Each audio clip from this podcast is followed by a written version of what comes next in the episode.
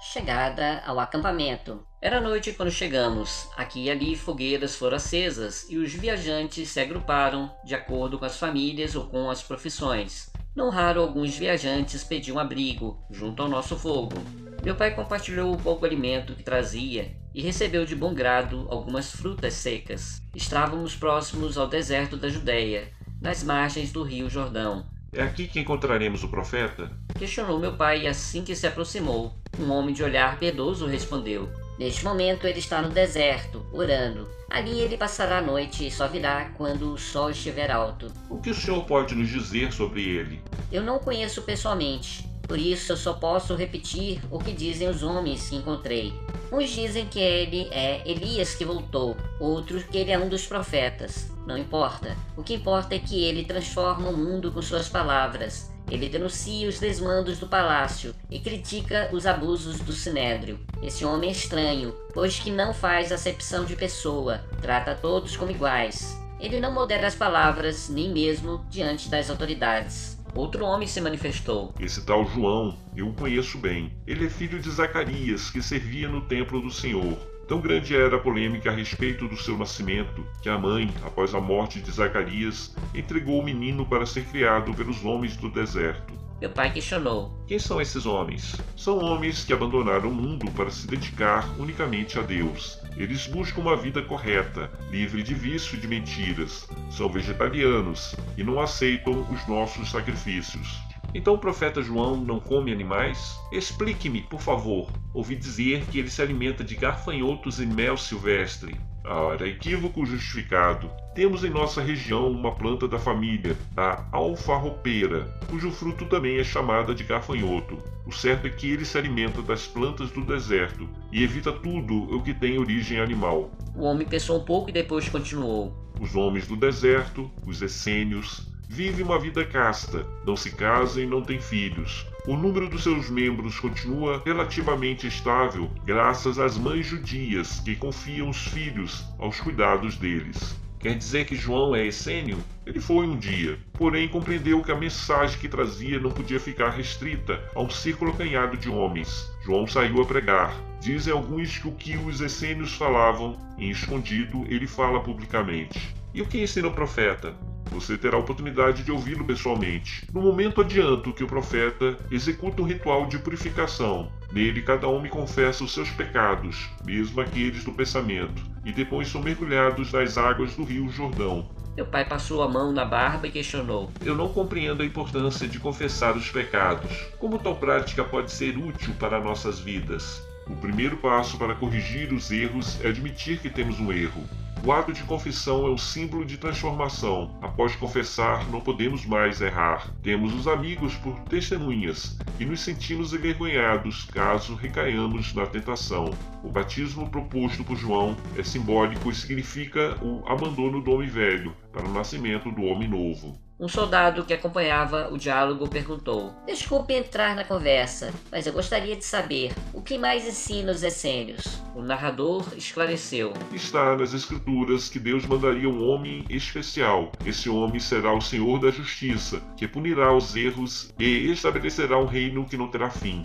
Antes dele é preciso que venha o percussor, um anjo que estará diante dele e que preparará o caminho. Os homens do deserto esperam a vinda desses dois homens. O narrador pensou um pouco e depois completou: Creio que o profeta abandonou os essênios, porque eles pregam o abandono das atividades mundanas, enquanto João permite que permanecemos no mundo com o compromisso de manter o comportamento correto. Entre os essênios não é permitido a presença dos publicanos nem dos soldados, mas o profeta permite que venham e os aconselha como faz com todos os outros. Assim como os essênios, João prega a humildade e a tolerância para com todos. Aconselha dividir o alimento e se alguém tiver duas túnicas, que dê uma para quem não tem. A conversa seguiu acalorada, mas o sono me alcançou. Pouco a pouco tombei ao lado de meu pai e adormeci, vencido pelo cansaço. Finalmente, João, na manhã seguinte, após a higiene pessoal e os rituais de costume,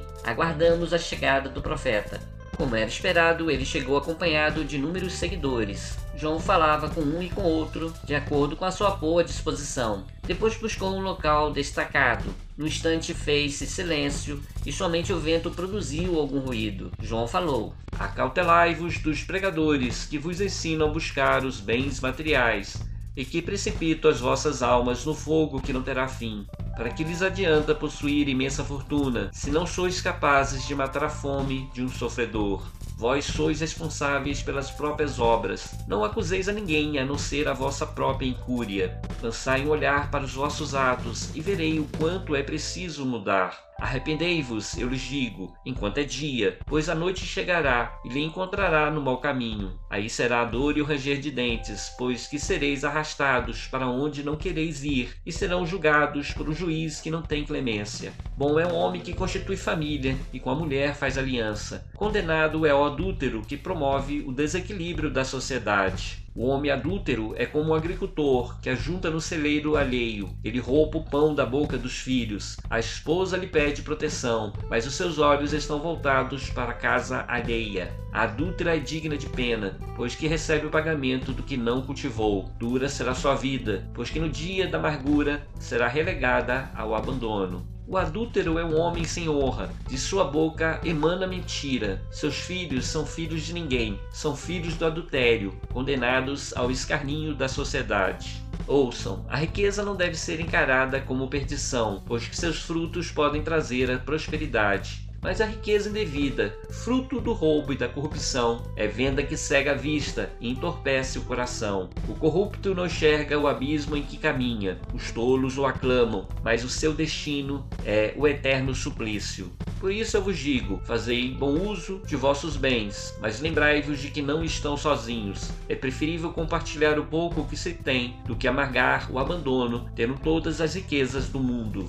Ricos, eu alerto. Sois ricos enquanto o amor de Deus está em tua cabeça. Isso não significa aprovação para os teus atos, mas compromisso para as vossas almas. Toda fortuna pode ser distribuída e pode ser retirada, de acordo com a vontade do seu legítimo proprietário. Quem é o dono do mundo? Quem é o senhor do universo? Existem aproveitadores no mundo que comem da comida alheia, declaram rituais e hierarquias, declaram doença e fraqueza. É fácil enganar os homens, impossível enganar a Deus. Quem come do que não plantou engorda e tem os pés e as mãos atrofiados. É preferível chegar ao reino dos céus com as mãos calejadas do que ter todo o corpo perfeito e todo ele ser lançado ao abismo, no fogo que nunca apagará. A riqueza é a maior armadilha que um homem pode encontrar. Quem é rico quer multiplicar fortuna e teme ser enganado. Não confia em ninguém.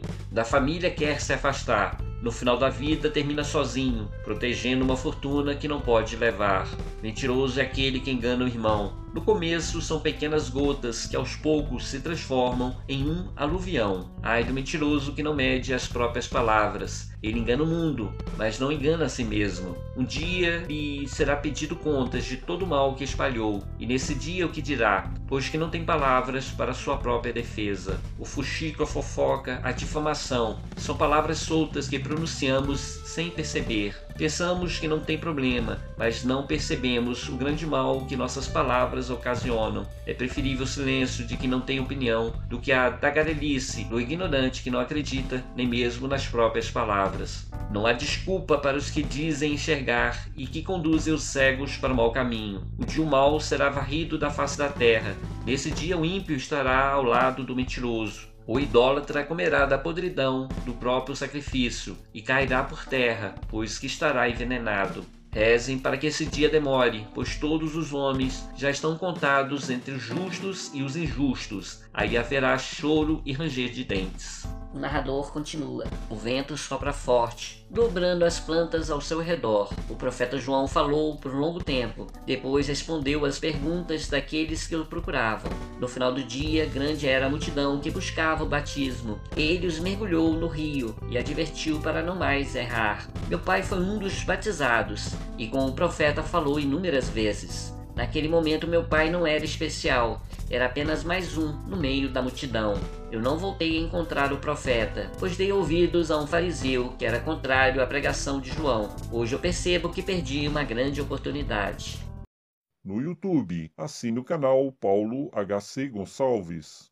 Para entrar em contato conosco, utilize o e-mail paulohcgoncalves@gmail.com ou mande uma mensagem pelo WhatsApp 61 98 332 8938. Se quiser ajudar o programa, faça um Pix. O nosso Pix é paulohcgoncalves@gmail.com. O presente texto faz parte do livro Filhos da Pedra, de Paulo H.C. Gonçalves. Estou aqui no capítulo 4, que a gente está aqui já há um tempo estudando a, a Bíblia na visão espírita. Né? Então nós atingimos o capítulo número 4 do Evangelho de Mateus. Então foi conduzido Jesus pelo Espírito ao deserto para ser tentado pelo diabo. E tendo jejuado quarenta dias e quarenta noites, depois teve fome. E chegando-se a ele, o tentador disse: Então vamos interromper aqui, tá bom? Então vamos parar por parte aqui, já no primeiro capítulo já tem coisa para a gente conversar, né? Então Jesus foi conduzido pelo Espírito. Existe uma coisa que a gente já falou aqui nesse momento, aqui hoje, existe um mundo espiritual. Comum isso a todas as religiões. Todas as religiões acreditam no mundo espiritual. Por que, que acreditam? Porque acreditam em Deus. Deus é material, ele está aqui na Terra conosco? Possivelmente, a energia dele, a influência dele está aqui. Mas ele habita algum local, algum local espiritual. Então existe um mundo espiritual. Tá? Esse mundo espiritual nós encontramos anjos. Uma prova da Bíblia, quem gosta da Bíblia, é a passagem, por exemplo, de Zacarias. Zacarias estava no templo fazendo as obrigações dele e apareceu-lhe um anjo. E este anjo começou a falar com ele: Zacarias, eu te trago boas novas, porque você vai ser pai e tua mulher, Isabel, vai ser mãe. Ele não acreditou, porque ele já era avançado em idade e a esposa dele também era avançada em idade. E por serem velhos, ele pensou que não ia ter condição mais de ter filhos. E o Espírito fala para ele: porque você duvidou, você vai ficar mudo até essa criança nascer. Zacarias e Isabel são os pais de João Batista. Está lá na Bíblia, um versículo muito bonito, que prova a existência desse anjo. E existe outra passagem também do anjo é, Gabriel que aparece para Maria, que anuncia a ela que ela seria mãe de Jesus. Mas se a gente for pegar na Bíblia, nós vamos encontrar outras passagens aonde a gente encontra anjos, tá? Assim de memória eu não sei exatamente, mas eu, se eu não me engano, a mãe de Sansão, o pai de Sansão, recebeu um anjo de visita que veio também anunciar a presença de um espírito muito nobre que ia nascer através do ventre dela. E o Abraão estava com Sara e veio quatro anjos. Quatro anjos dizer que não, primeiro, antes ele foi falar de Sodoma e Gomorra que seria destruída. E aí o Abraão pede que se tivesse pelo menos 50 justos, 100 justos, que ele poupasse a cidade. E aí foi negociando com o espírito até sobrar 10, não tinha nem 10 homens bons na cidade e a cidade seria destruída. E nessa conversa ele anunciou que Sara seria mãe, até então não tinha engravidado e ela seria mãe, tá certo? Então a gente encontra no, nas escrituras a figura dos anjos. E na história, né, encontramos na história dos santos a figura dos demônios. Então, tanto os anjos como os demônios aparecem. A diferença que nós espíritas consideramos que os anjos nada mais são do que espíritos que já evoluíram, que já são muito mais velhos que a gente, já aprenderam o que tinha de aprender e veem Deus face a face. E os demônios nada mais são do que os homens encarnados, tiveram uma vida aqui boa ou má, que faziam a maldade e morreram, continuam fazendo a maldade no plano espiritual, certo? Sigamos aqui então. Então foi conduzido Jesus pelo Espírito ao deserto para ser tentado pelo diabo. Por que isso? Por que essa tentação? Existe essa figura do diabo? O que, vocês acham? Por exemplo, já que Jesus saiu com a missão de ele foi conduzido para jejuar no deserto. É, o, o que acontece? Jesus estava. Ele nasceu como os homens. Nasceu? Certo. Sim. Por nascer de uma mulher, ele nasceu como os homens, ele experimentou todos os sofrimentos, todas as coisas naturais de uma pessoa. Inclusive as limitações é, no corpo físico, tá? Tanto é que ele sofreu martírio, ele foi chicoteado, crucificado, morto, sepultado, ressuscitou. E ele sentiu tudo isso? Ele sentiu como qualquer pessoa. Eu acredito que não foi uma fantasia o que Jesus passou, ele passou por todas as situações. Inclusive, ele teve medo, ele teve. Ele. Tristeza. Tristeza, ele chorou, tem várias passagens que ele chora. Sentiu a fome do jejum. Sentiu a fome do jejum. E foi conduzido. Por momentos se deixou lá pela carne. Estar na carne, ele viveu como os homens. Só que um homem mais espiritualizado, mais é, perceptivo do mundo espiritual, tinha percepção do mundo espiritual, tá? Então essa seria a realidade de Jesus. Então ele foi sim conduzido, tanto é que muitas coisas que ele fazia, ele fazia por inspiração divina. Não, não, é, não é de mim, né? não, é, não é eu, vem do meu pai isso que eu falo para vocês. Que eu faço vem do meu pai. Não sou eu que faço, mas meu pai que faz através. Jesus foi conduzido por um espírito e esse espírito também levou ele para um teste. Por que não? Se os homens são tentados, testados, por que não o próprio Jesus? Ele não está encarnado? Por que não o próprio Jesus passar por alguma tentação? Mesmo que ele tem a capacidade de perdoar, para ele perdoar ele tem que ser magoado, ele também passou pelas tentações. Ele também tem que vencer a tentação da bebedeira do vinho, ele bebia. Né? Tem passagem que fala que Jesus usava do vinho. Ele era chamado de comilão e beberrão. Tem a passagem lá do Evangelho que fala Jesus era chamado de comilão e beberrão, tá? Só que ele jejuou. Nós precisamos jejuar. Não. Alguém aqui jejua? Jejuar é não comer. Eu vou ficar um mês só bebendo água. Não, ainda tem um mês. 40 dias Jesus ficou. Naquela época eu acho que dava pra fazer isso. Naquela época, qual a diferença daquela época para hoje? Naquela época também nós tínhamos dificuldades. Não se pode mais ter depois quatro. Gravidez de risco. É jejum de risco. Alguém aqui jejua? Alguém já fez isso? Por exemplo, hoje, né, a gente pratica um pouquinho de jejum, que a gente almoçou, sei lá, meio-dia, duas horas da tarde, só vai comer o quê? Lá para as 7, 8, 9 horas da noite. Então, um pequeno jejum. Sim, perfeito. É a força de vontade. Força de... O jejum é bom, por incrível que pareça. Praticar de vez em quando o jejum de 12 horas, de 24 horas é bom. Renova as células, faz com que aquelas células ruins saiam do nosso corpo. Se a gente combinar o jejum com a água, faz melhor ainda, porque faz uma limpeza orgânica. Então a água é sempre recomendada. E o jejum também. Tá? O jejum, para ficar sem comer por algum tempo, renova o sangue, renova a pele, é, é boa para a saúde. Tá certo?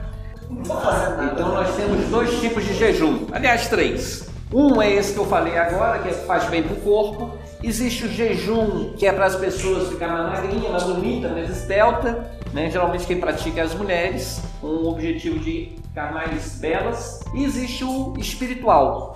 É aquele que é feito com o objetivo de dominar o próprio corpo, a mente dominando o corpo. Esse é um jejum que ele tem o objetivo de elevar o espírito. Todas as religiões, de maneira diferente, têm o jejum. Tá? Se a gente vê as pessoas que na igreja evangélica, muitas igrejas evangélicas praticam jejum.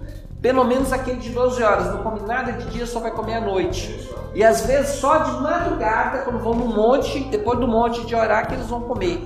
Se a gente junta essa prática, a oração, a meditação, aquele jejum se transforma num desenvolvimento espiritual.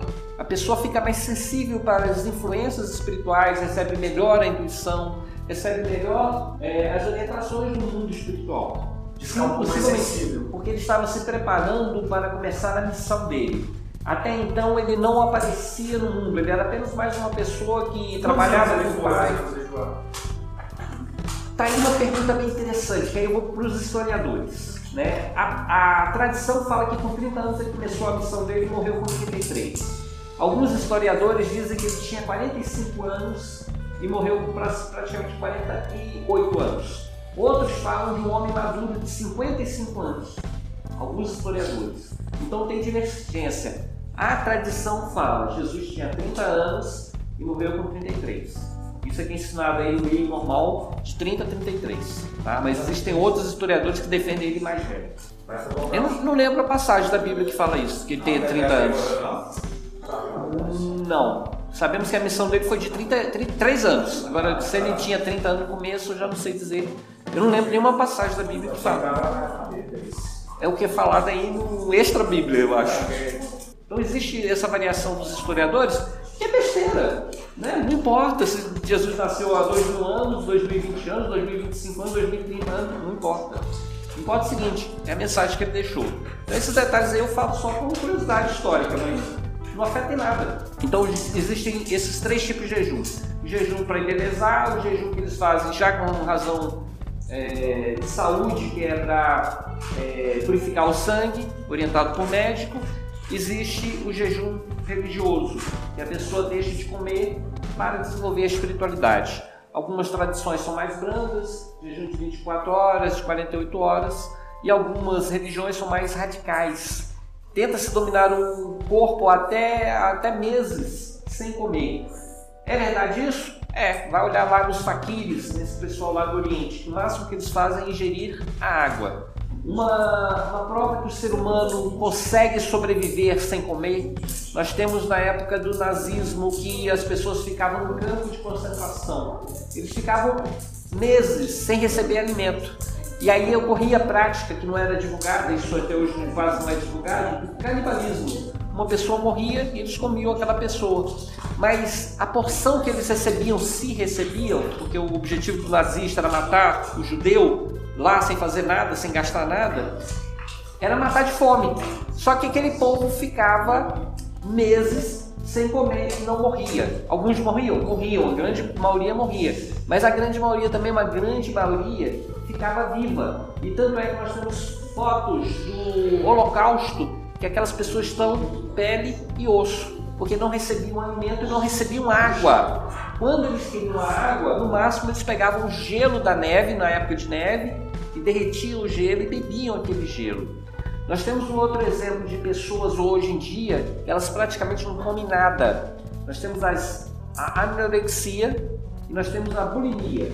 Na doença anorexia, a pessoa come um grãozinho de feijão, um pedacinho de alface, um pedacinho de tomate, acha que está com o estômago cheio e só come isso. E ela passa meses e meses, geralmente a mulheres, acontece em homens também, é uma doença. A pessoa se olha no espelho e acha-se gorda ainda, magrinha e acha-se gorda.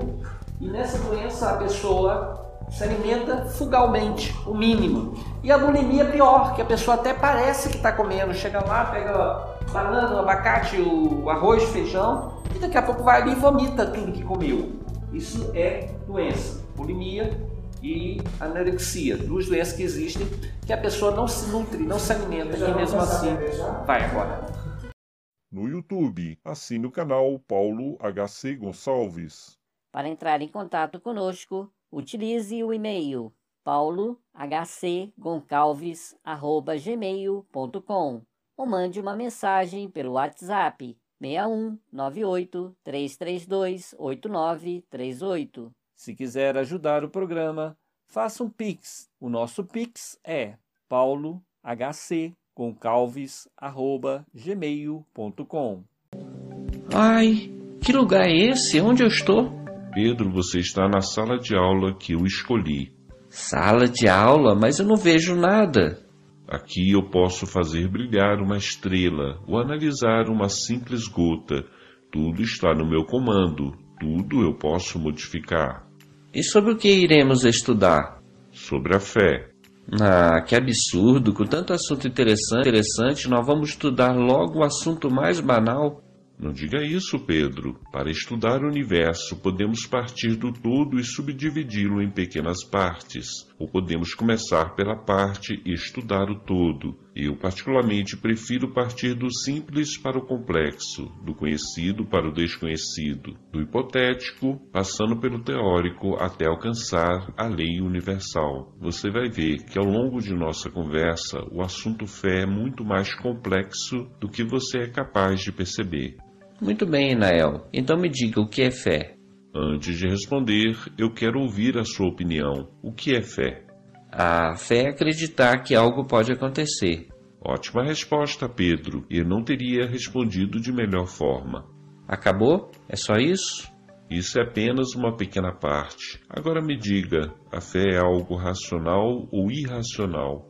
Ah, não sei. O que você quer dizer com racional e irracional? Racional é baseada na razão. Vou dar um exemplo. Nós acreditamos que o sol nascerá amanhã porque vimos o sol nascer ontem, anteontem e todos os dias anteriores. O que não percebemos é que o sol não nasce, mas é a Terra que gira em torno de si mesma e nos dá a impressão de que o Sol está surgindo todos os dias.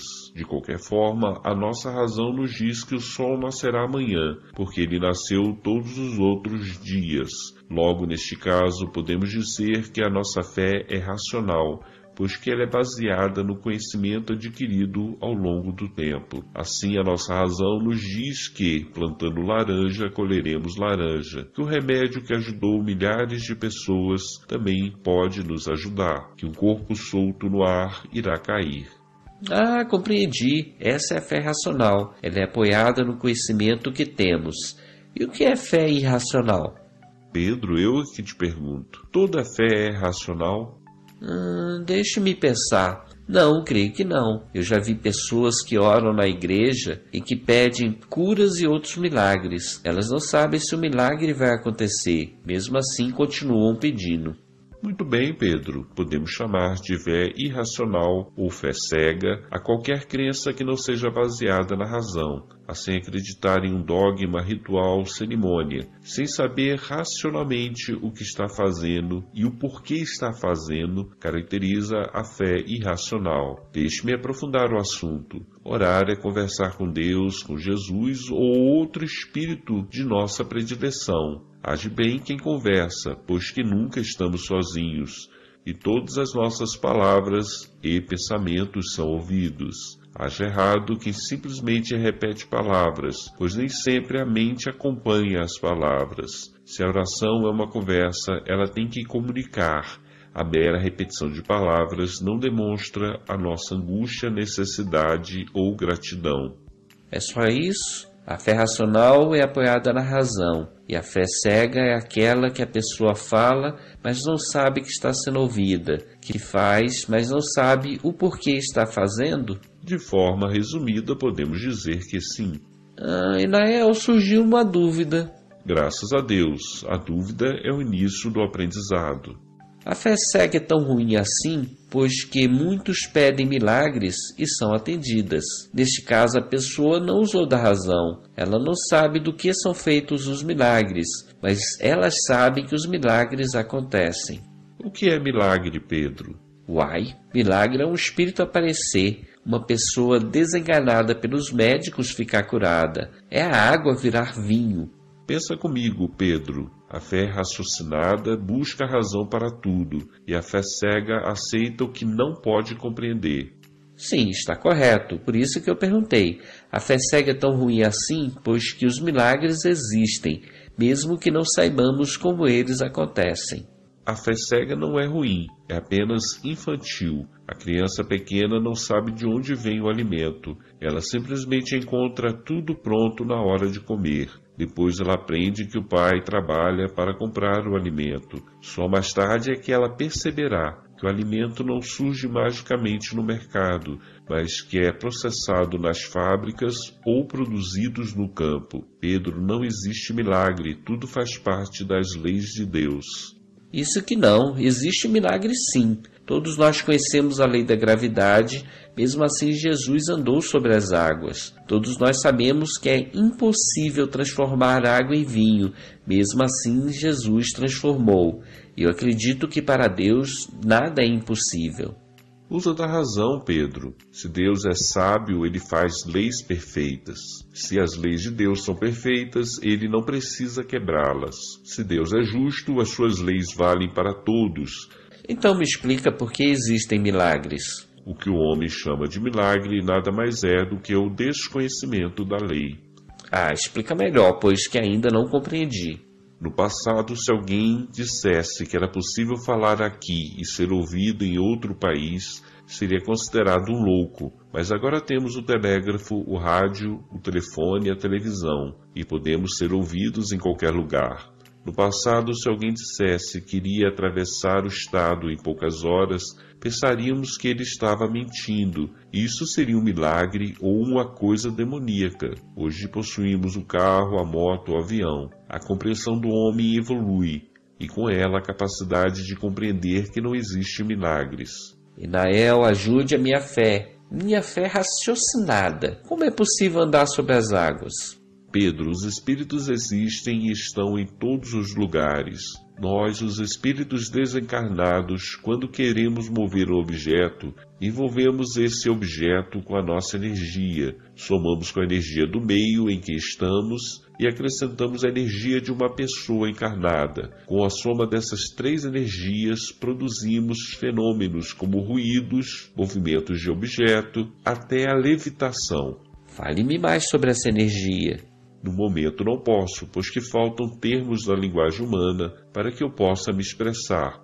Chama aqui energia o que é para mim elementos moldáveis que podem ser tão sólidos como a mais dura de vossas pedras e tão gasosos como o vapor d'água espalhado no ar.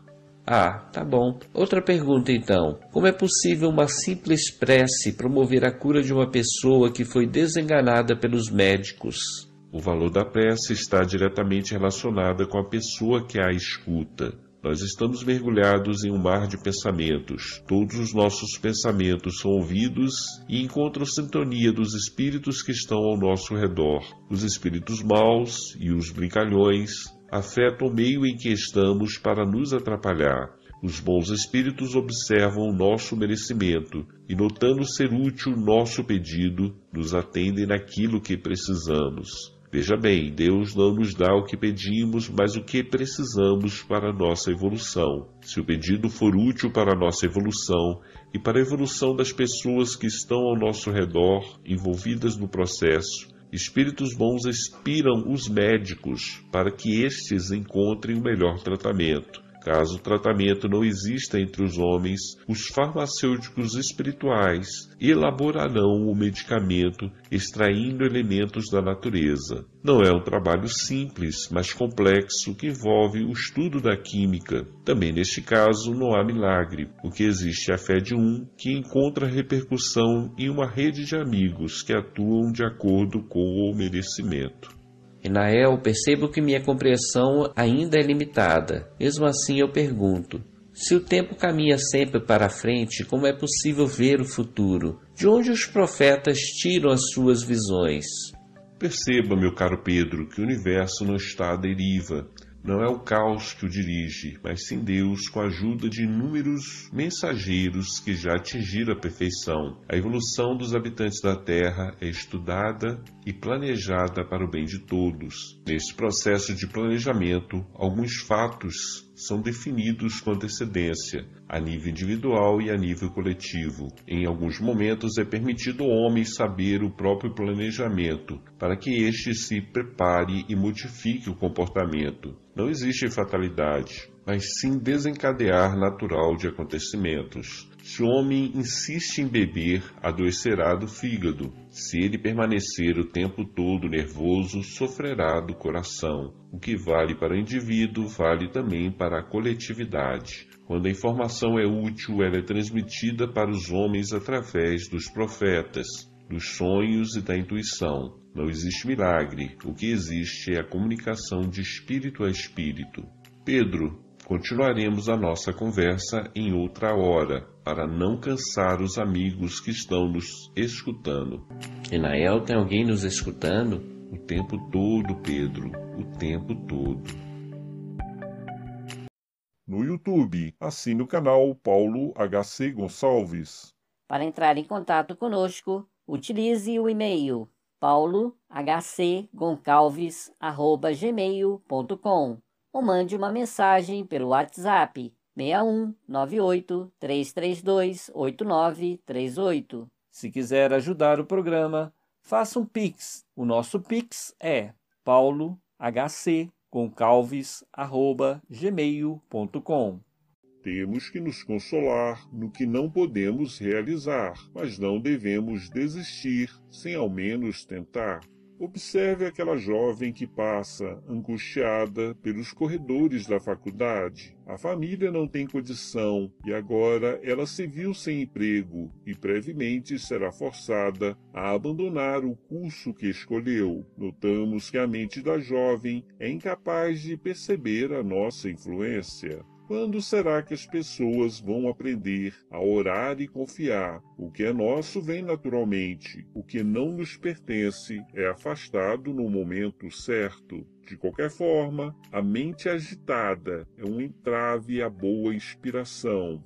O que lhe aconteceu, minha filha? Questiona uma senhora que também é aluna na mesma faculdade. Quando não podemos atuar diretamente, usamos de intermediários. Pode ser uma criança, um amigo ou mesmo um mendigo que diz algo a esmo. Quem tem atenção encontra a boa orientação em todos os lugares. Mas olha, é necessário ficar atento, pois as sugestões para o mal também estão lá. São irmãozinhos ainda desequilibrados que tentam tirar do bom caminho os filhos de Deus. Por isso é preciso orar e vigiar para não cair na tentação.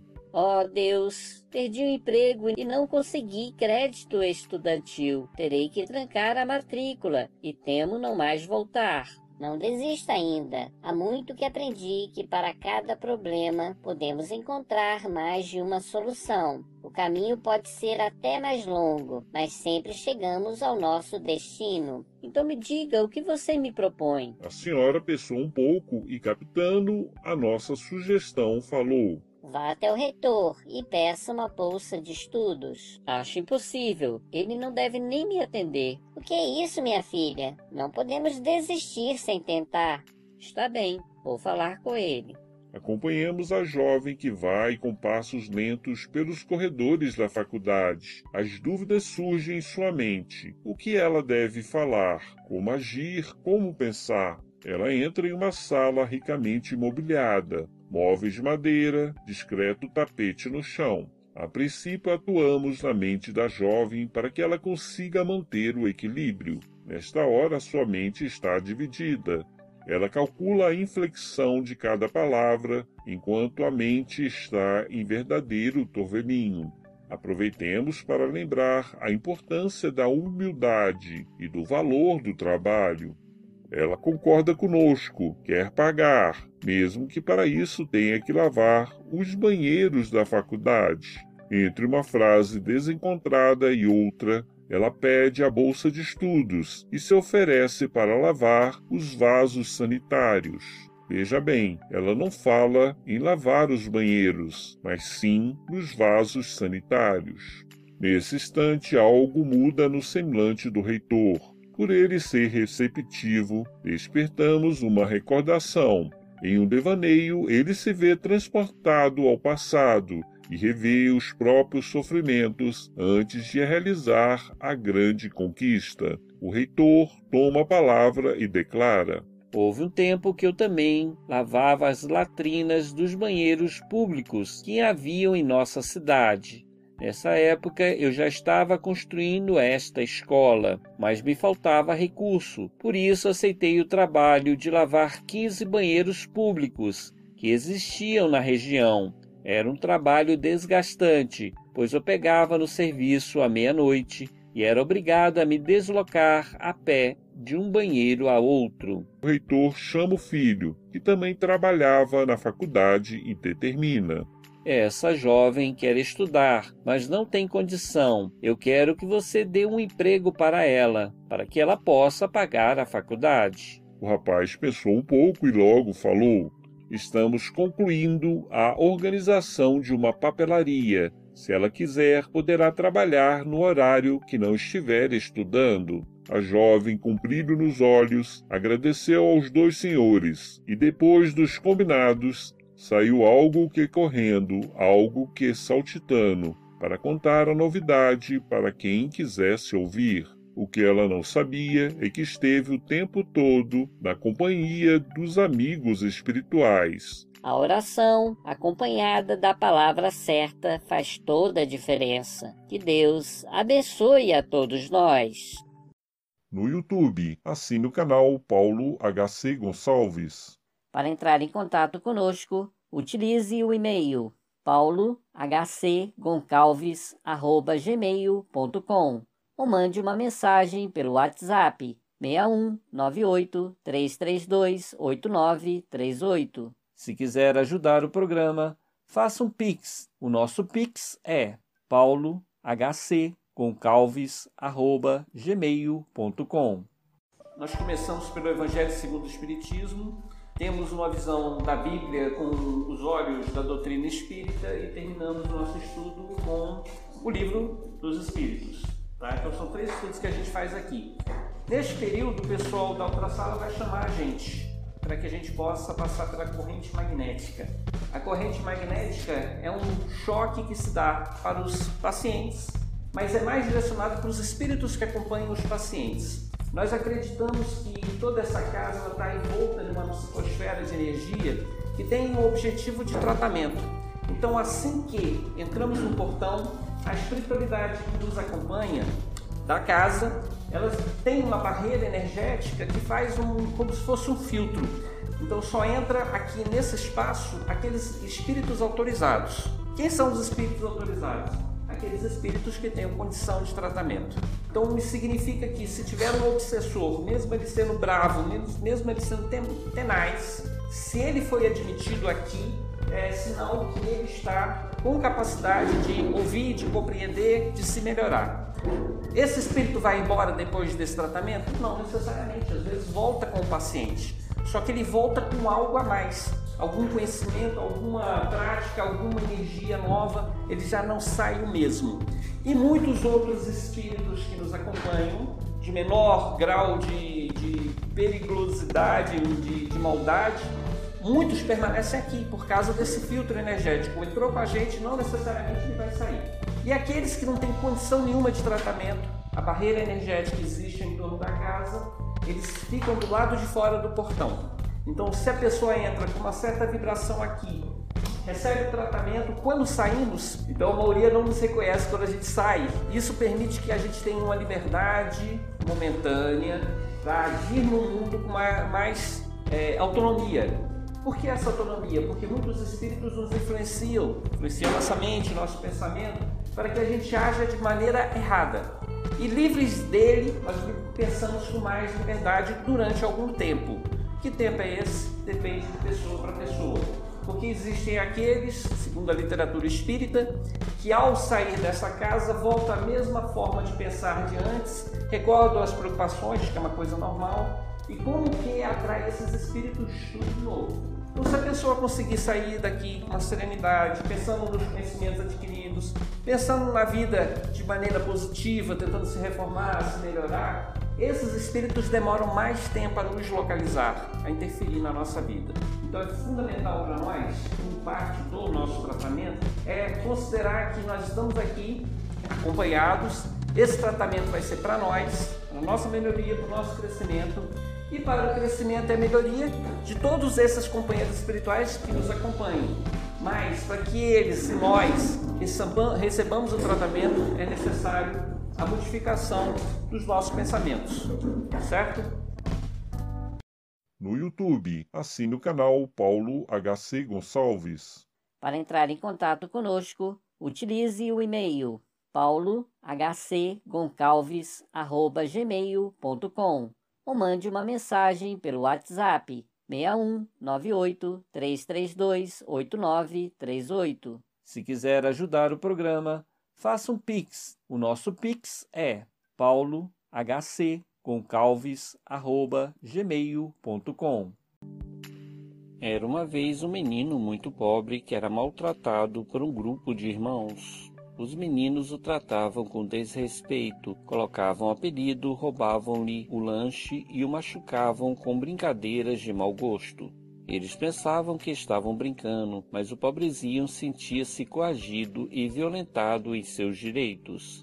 A velha senhora que abrigava o menino e que às vezes fazia o papel de mãe disse certa vez para ele: Existem problemas que podemos solucionar, outros que devemos suportar. Perdoa, meu filho, aguarde a ação do tempo, que tudo vai mudar. Não podemos nos calar ante a injustiça. Se o homem se omite, o mal domina. Será que a senhora não pode fazer alguma coisa? Oh, meu filho, neste mundo conturbado que vivemos, os valores são desprezados em favor dos interesses pessoais. Dia virá que a humanidade será outra, e o forte tomará as dores do mais sofredor. Eu já tentei falar com os garotos. Eles até me prometeram mudar de caminho, mas logo voltam à velha prática. Acho que a influência de uns põe a perder toda uma comunidade. Falei também com os pais, mas eles querem educar os filhos para serem líderes e não admite qualquer intervenção. Pediram-me que eu me retirasse e cuidasse de minha própria vida. Não adiantaram os meus protestos e rogativas. É triste saber que existem famílias que vivem de aparência. Porém, o verniz que demonstram nada mais é do que podridão camuflada. Triste é a sina de quem não tem uma família. Se eu tivesse pai e mãe, isso não me aconteceria. Acho que você tem razão, mas não podemos mudar o passado. Só nos resta aceitar os desafios da vida e trabalhar pelo nosso próprio crescimento. Quando puder, se afaste do agressor. Se não lhe derem essa opção, aprenda a calar e aceitar, pois que tudo é passageiro. Não existe injustiça, existe apenas duras lições. O menino não ficou consolado, porém compreendeu que a boa senhora não poderia fazer nada. Consolou-se como pôde e foi dormir. No sonho ele se viu como poderoso senhor, dono de inúmeros escravos. No primeiro momento sentiu-se feliz, mas percebeu o temor nos olhos dos pobres coitados. Aqui era um beliscão dado a esmo, ali era um palavrão direcionado para a pessoa que não merecia. Igualmente viu cenas constrangedoras de atrocidades mil, todas praticadas por ele. Então começou a chorar com vergonha de si mesmo. Tão emocionado ficou que acordou em lágrimas. Ele sempre pensou que era uma vítima, mas reconheceu que ainda era o mesmo homem orgulhoso do passado. Diante da dura constatação, na qual não lhe restava qualquer dúvida, ele se tornou um modelo de virtude. Nunca mais reclamou e nem se importou com as agressões que sofreu. Já velho em seu leito de morte, o enfermeiro que cuidava da ala hospitalar na qual ele estava, certa vez questionou: Vovô, vovozinho, eu queria ser como o senhor.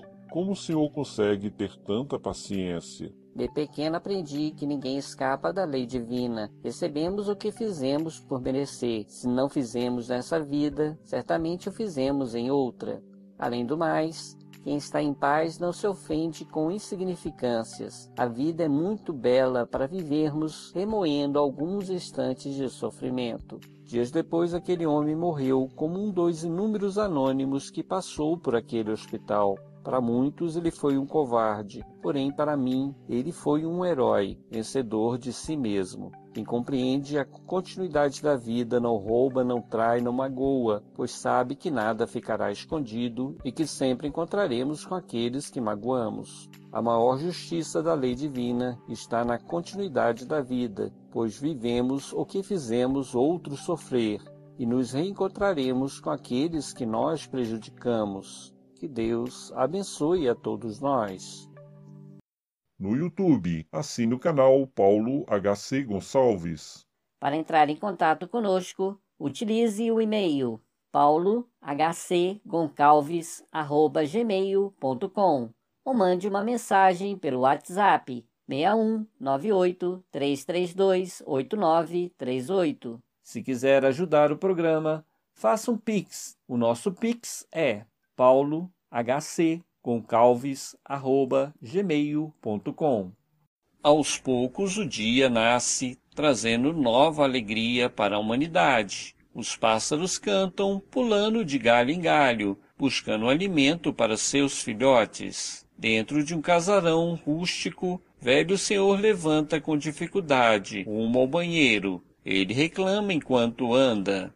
Infeliz sorte a do homem velho, após aguentar anos de amargura no sustento da família, se vê sozinho no derradeiro momento da vida. Atravessando a parede do quarto, entra o espírito de Boa Senhora, que pelo retrato na parede só pode ser a esposa falecida daquele velho resmungão. A solidão, meu velho, é questão de escolha, diz a senhora que enlaça o velho em um abraço. Se você não afastasse as pessoas com seu mau humor, você se veria cercado de amigos. O velho faz a higiene pessoal, penteia os cabelos, ajeita a tentadura. Ah, mas eu vou reclamar. Eles disseram que viriam ontem me visitar e não vieram. Eu me ajeitei todo e ainda preparei um bolo. Logo eu, cozinhando. Mas eles vão ver. Vão comer bolo gelado que eu guardei na geladeira. E quando eles reclamarem, eu vou dizer: quer comer bolo quente? Venha no dia certo. A boa senhora sorriu e determinou: Pare de reclamar e troque de roupa. Você não vai querer receber visita com este velho pijama. A aparência, meu velho, reflete o nosso lado emocional. Quem vive no desleixo não valoriza a própria vida. O homem, como que ouvindo a voz da esposa, reclama: Eu só vou trocar de roupa porque eles me deram uma camisa nova. As minhas estão todas velhas, manchadas. Não tem graça nem de usar. Se não fosse por isso, eu ficaria com meu velho pijama. Não devemos nos vestir para agradar as pessoas, mas sim para agradar a nós mesmos.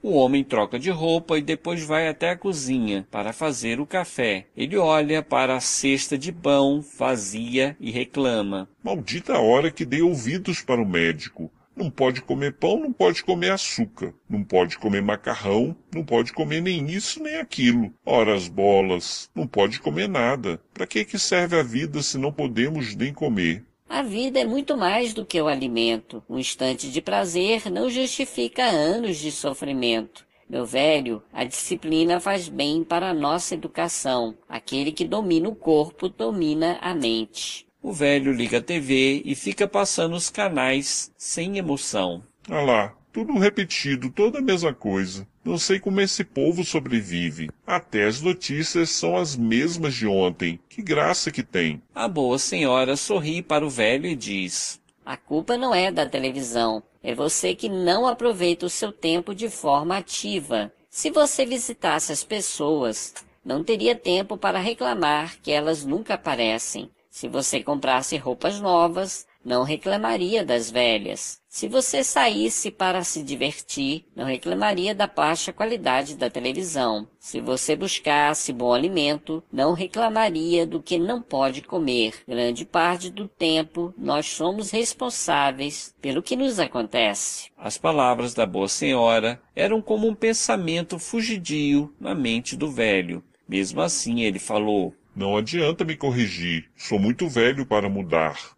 Que é isso, meu bem? Somos espíritos eternos e habitamos momentaneamente um corpo físico. O corpo desgasta, mas podemos permanecer ativos por longo tempo. O velho toma café, ajeita a cama e sai ao quintal para cuidar do jardim. Minha mulher gostava de rosas. Pensa ele, saudoso. A boa senhora sorri e diz: Gostava não, ainda gosto. O corpo pode ter morrido, mas nós, espíritos eternos, permanecemos no caminho que escolhemos. O tempo passou arrastado e às nove horas um casal entra na casa acompanhada por dois meninos. O velho se enche de mesuras, retira o bolo da geladeira e joga fora. Para sua família o que há de melhor. Ele prepara outro bolo. Que Deus abençoe a todos nós no YouTube. Assine o canal Paulo HC Gonçalves.